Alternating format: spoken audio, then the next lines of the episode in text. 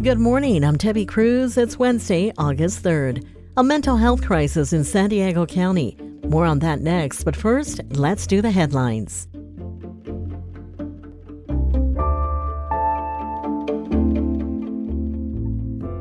San Diego officials are declaring a local health emergency over a monkeypox outbreak that's infected at least 46 San Diegans and 800 Californians. The move could help bring more vaccines to the region. Monkeypox can cause painful rashes and sores, in addition to flu symptoms. County Public Health Officer Dr. Wilma Wooten says anyone can become infected, but this current outbreak is spreading mainly among gay and bisexual men. There has been uh, one hospitalization and thankfully no deaths. The ages range from 27 to 58 with a median age of 34. All cases are male. Monkeypox spreads through close contact with an infected person or their bedding or clothing. June was a pandemic record breaking month for air travel in San Diego. The San Diego airport said it had more than 2 million passengers in June. It's the first time they've hit that mark since December 2019. Airport officials say the increase of passengers is partly because of an increase in nonstop flights to domestic and international destinations. The Padres announced yesterday that they acquired all star outfielder Juan Soto and first baseman Josh Bell from the Washington Nationals before the MLB trade deadline. Longtime Padres fans and San Marcos resident Tom Goad is confident Soto is going to thrive here in San Diego. The fans are the real key here, and uh, they're going to turn out for him and the rest of the guys, for sure. The 23 year old most recently won this year's Home Run Derby and comes to the Padres leading the majors with 91 walks. From KPBS, you're listening to San Diego News Now. Stay with me for more of the local news you need. Hi, I'm Beth Accomando, KPBS arts reporter and host of the Cinema Junkie podcast. I'm also a geeky gourmet who likes to bake food themed to the movies I watch, like chocolate blood to savor with Dracula, or an extra chewy Wookiee cookie to enjoy with Star Wars. I'm geeky about the things I love, and that makes me a public radio geek as well.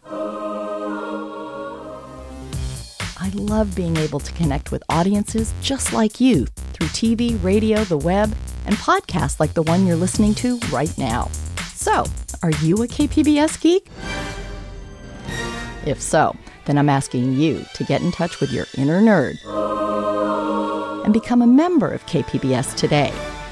Just go to kpbs.org and click the blue Give Now button and make a donation. That's right, let's geek out together about the things we love.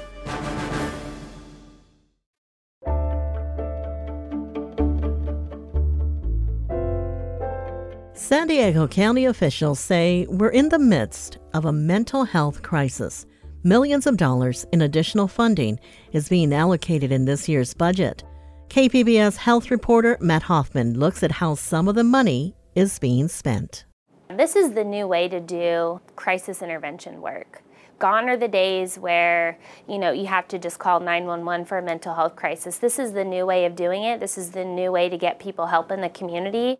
Brianna Lane leads Telecare's mobile crisis response teams in San Diego County. Referred to as MCRT, teams with clinicians are being dispatched to mental health calls instead of police officers. And call volume has been going up month over month since expanding the program countywide. We will serve anyone and everyone. So we'll have a team that goes on a call to a very wealthy family who maybe one individual is struggling with like passive suicidal thoughts, to then wrap that call up and go down to 12th and Imperial to someone who is unsheltered and is experiencing psychosis. Hi, MCRT. This is Michael. A Mission Valley hub acts as a dispatch center for the crisis response teams.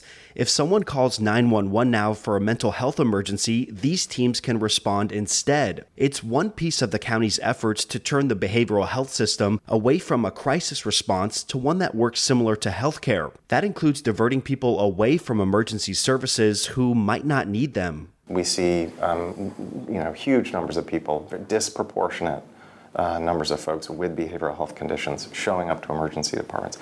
Incredible work happens in emergency departments. There are amazing physicians and healthcare practitioners in emergency departments. But emergency departments are not designed to care for folks with behavioral health conditions. Luke Bergmann oversees San Diego County's behavioral health services. This year's budget calls for a $70 million increase and 115 new positions. Part of that is to help create a continuum of care, which, like the health system, would have some type of middle ground or urgent care. That's what crisis stabilization units, or CSUs, are designed to do. Two recently opened in Vista and Oceanside, and there's plans for more over the next few years. It's designed to make people feel more at ease, to sort of cultivate a sense of connection between people who show up there and the care providers who are there. And all of that, all of that, like, you know, stuff that happens at the instance of initial engagement is really significant to what happens farther along in the trajectory. These crisis stabilization centers are where many people contacted by the new MCRT teams end up going. How do we make sure that we're getting folks to the right level of a, of a service in crisis, right? Not going to 911 if, if it's not life emergency, but going elsewhere where they can get that immediate help. Nick Macchione leads the county's Health and Human Services Agency. Our budget is approaching $3 billion. Nearly a billion of that is behavioral health services. Macchione says in his 25 years with the county, he's only seen the need for behavioral health services increase. Officials report we're seeing nationwide trends in San Diego County. Overdoses are up, as are rates of psychological distress. People of color and those with lower incomes are disproportionately impacted, and it's not just adults. The pandemic has caused a spike in mental health visits for kids. Officials want to be proactive and roll out a new program that will evaluate every student. We're going to start it in the middle school settings, screening every kid across all districts in this county in middle school settings. So we'll know, even if there's nothing that would suggest uh, that they are at increased risk of behavioral health issues, we'll know. Hi, MCRT, this is Michael. Mobile crisis response teams are available 24 7 in San Diego County, and now people can call the national 988 crisis line to reach them too. Program operators say most referrals come in from third parties or police, but that's changing as more people become aware of the resource. With the call volume going up, it's definitely kind of told us that having an alternative to law enforcement for mental health crises is very much needed in San Diego. Matt Hoffman, KPBS News.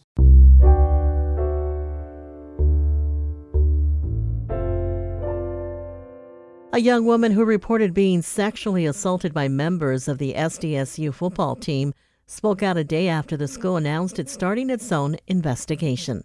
The assault happened at an off campus party last October when the woman was 17. The woman, whom we are not identifying, says the school waited too long to start its own investigation to protect other young women like her. It kind of scared me just because I do know how many girls go to these parties and make the decisions that I unfortunately made that night. It scares me for the other women and all of the other students altogether that had no idea. I think SDSU waited too long. SDSU says it was asked not to start its own investigation because it could interfere with the San Diego Police Department's criminal investigation. So far, no one has been charged. Social justice organizations gathered in front of the San Diego County Courthouse downtown yesterday to demand change in county jails. The event came less than a week after a 23 year old inmate died in custody, the 15th inmate to die this year. An independent report released in April showed that based on population, San Diego County jails had the highest number of people in the state who died without being sentenced.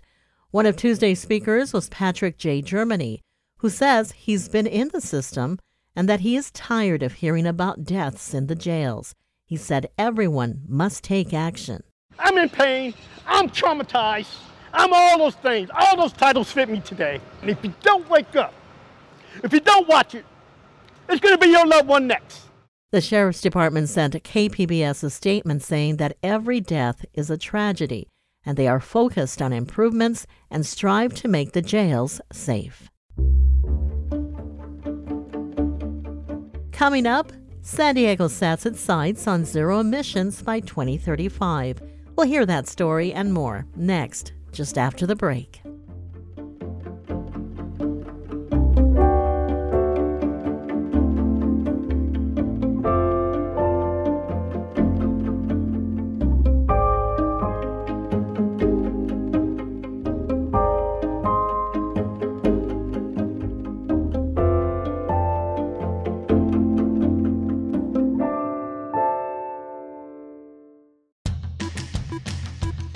I'm Beth Accomando, KPBS arts reporter and host of the Cinema Junkie podcast.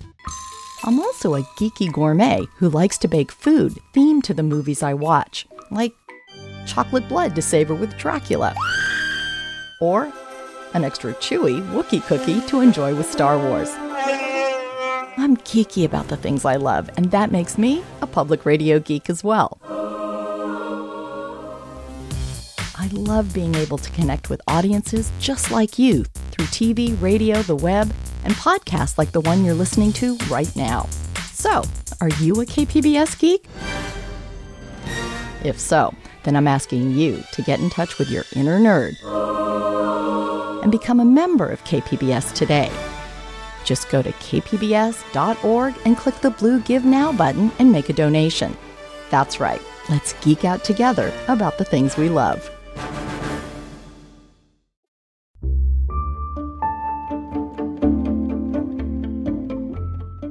The San Diego City Council approved a sweeping revision of its climate action plan yesterday. KPBS environment reporter Eric Anderson has details. The council voted overwhelmingly to approve a major update to the city's landmark climate friendly planning document. San Diego was the first major city in the country to pass a climate action plan back in 2015, and this is the first update since then. The document calls for the city to reach a net zero greenhouse gas emissions goal by 2035. City Council President Sean Elo Rivera called the goals vital. We'd have food and water security, we'd have abundant trees and plant life, we'd have clean air in every neighborhood. With those ideas in mind, we have every reason to work as hard as possible to achieve those goals. The plan has more than 200 actionable steps to measure progress as the city moves toward the next review in 2027. Eric Anderson, KPBS News. On the national level, a deal has been made on the federal climate action bill set to be voted on in the Senate. After longtime holdout Senator Joe Manchin of West Virginia agreed to the package last week, Democrats are optimistic about its chances. The bill includes $369 billion in federal spending, various tax provisions, and a prescription drug price reduction initiative. And at its core, it is the first federal bill to set a carbon emissions reduction goal of 40% by 2030. Scott Peters represents San Diego in the House. He joined KPBS's Maureen Cavanaugh to talk more about the bill and how it might benefit San Diego. People were sounding the death knell for this bill just a couple of weeks ago until Senator Manchin decided to support it. Did that come as a surprise to you? Completely. It came as a surprise to me. I thought, I guess I always thought that the logic behind this was was good. Uh, so I'm really happy with this progress. I would also caution that it's not a done deal yet. We, you know, I sort of believe it when it gets 50 votes in the Senate, but um, what I see so far is very encouraging. It looks like every Republican senator will vote no on the bill. So can it pass with just Democrats voting for it in the Senate? Yes, because it's a reconciliation bill. It has to do with federal outlays and revenues. There's a mechanism you can use to to pass it with a majority which is 50 votes plus the vice president. So um, it can pass, and uh, that's been the plan all along. Although um, I think some people saw it as a much bigger, had much bigger aspirations than this. It's still quite historic.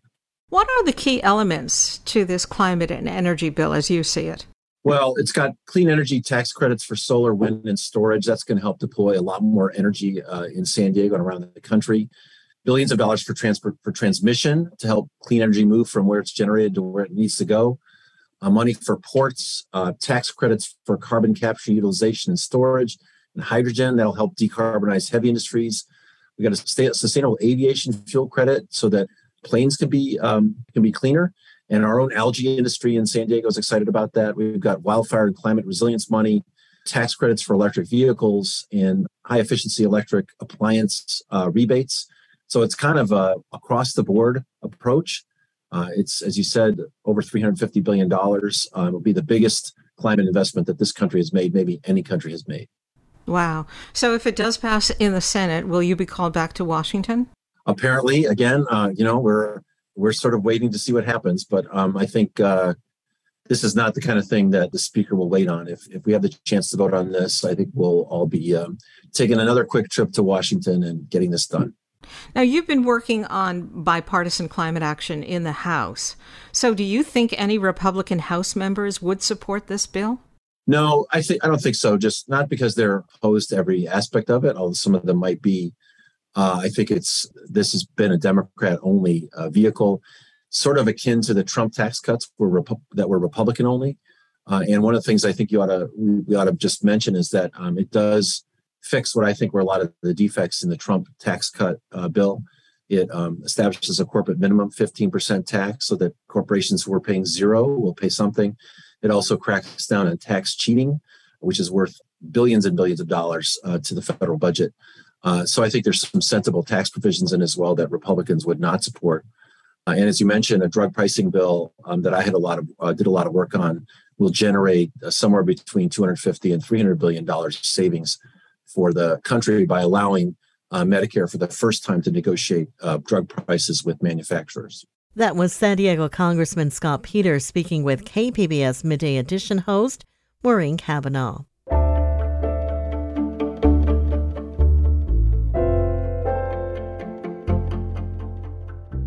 Tiki Oasis returns to Town and Country Resort for what it boasts is the biggest tiki weekender on the planet. For more than two decades, the convention has drawn people from all over the globe to celebrate tiki culture and escape the real world. KPBS arts reporter Beth Accomando previews the event that kicks off tonight. Let me say this up front Tiki Oasis is about escape. Yes, there are horrible things going on in the world, from COVID to monkeypox to the war in Ukraine, but we don't have to think about them all the time. And for those times when you want a break from the real world, there's Tiki Oasis. There's nothing too serious at Tiki Oasis, and I think that we've had a few serious years. Sassy Stiletto is Miss Tiki Oasis 2016. So it's really nice to kind of kick back uh, with your friends, have a few drinks, and you get to hang out by the pool. It's like a vacation within a vacation. But Tiki Oasis acknowledges some of the criticism it's received. On Sunday, it's holding a free to attend seminar called Talking Tiki, presented by the Tiki Oasis Diversity and Inclusion Council. It'll address appropriation versus appreciation of cultures, as it discusses minority cultures, tiki culture, and mid century Americana. Last year, Tiki Oasis returned from quarantine to celebrate its 20th year at the newly renovated Town and Country Resort, which boasts a lot of mid century decor that Tiki Oasis revels in. So, for room and suite parties, you won't see people moving out the beds and furniture as much as they used to, says Dottie DeVille. They decorate their rooms, they have a theme, they bring in different bands, artists, DJs, performers. They will set up a bar and you go in, you experience the livelihood of Tiki Oasis nighttime parties. You grab a libation and you mosey on to the next party. Libations are important to DeVille, who's co hosting the bartender battle.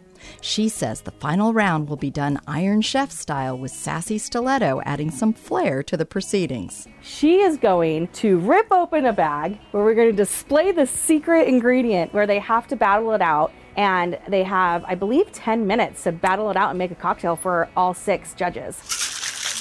Bartenders get points for creativity, taste, and the story behind their cocktail. That's because backstories are important. They can provide insight into how people get into tiki culture. Take Chris Kraus. I grew up in Buffalo, which is probably the least tropical place in America. And my grandparents met in the Philippines. As Sven Kirsten says in his book of Tiki, when the, the veterans came back after World War II, after being in exotic locales, they wanted to relive the positives of that experience. There were so many negatives. And they came back to uh, whatever small town they were from in middle America. And these tiki bars started popping up. Uh, it was a way for them to escape. Kraus escaped the Buffalo Winters watching mid century spy shows and movies, which introduced him to fezzes, those short cylindrical felt hats with tassels. And they're exotic in that Hollywood used it as shorthand whenever they wanted to present a different locale in the old movies. The bad guy always wears a fez, and it's shorthand for quote unquote the other, something you know we don't understand to describe a place that we've never been. Kraus will be doing a seminar all about the history of the fez. The first president of Turkey, when the Ottoman Empire was abolished, he outlawed the fez and actually made it punishable by the death penalty to have a fez. And uh, I'm not sure if people know that. But fezzes are welcome at Tiki Oasis, as are immaculate vintage outfits and perfectly coiffed hair.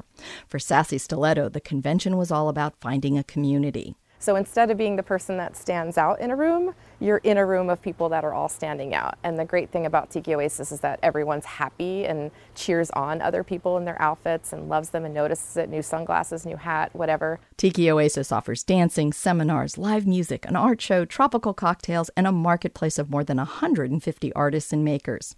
It's a lot to take in, says Sassy Stiletto. I went there the first time as a hair model, thinking that it was just going to drop in and drop out. That was 11 years ago, and I've been every year since. So I'm pretty sure you'll get addicted. You'll be overwhelmed. It'll be amazing. So check it out. So make your escape to the tropics this week with Tiki Oasis. Beth Accomando, KPBS News. Tiki Oasis kicks off tonight and runs through Sunday at the Town and Country Resort. The art show and Tiki Marketplace are free and open to the public. That's it for the podcast today. As always, you can find more San Diego news online at kpbs.org. I'm Debbie Cruz. Thanks for listening and have a great day.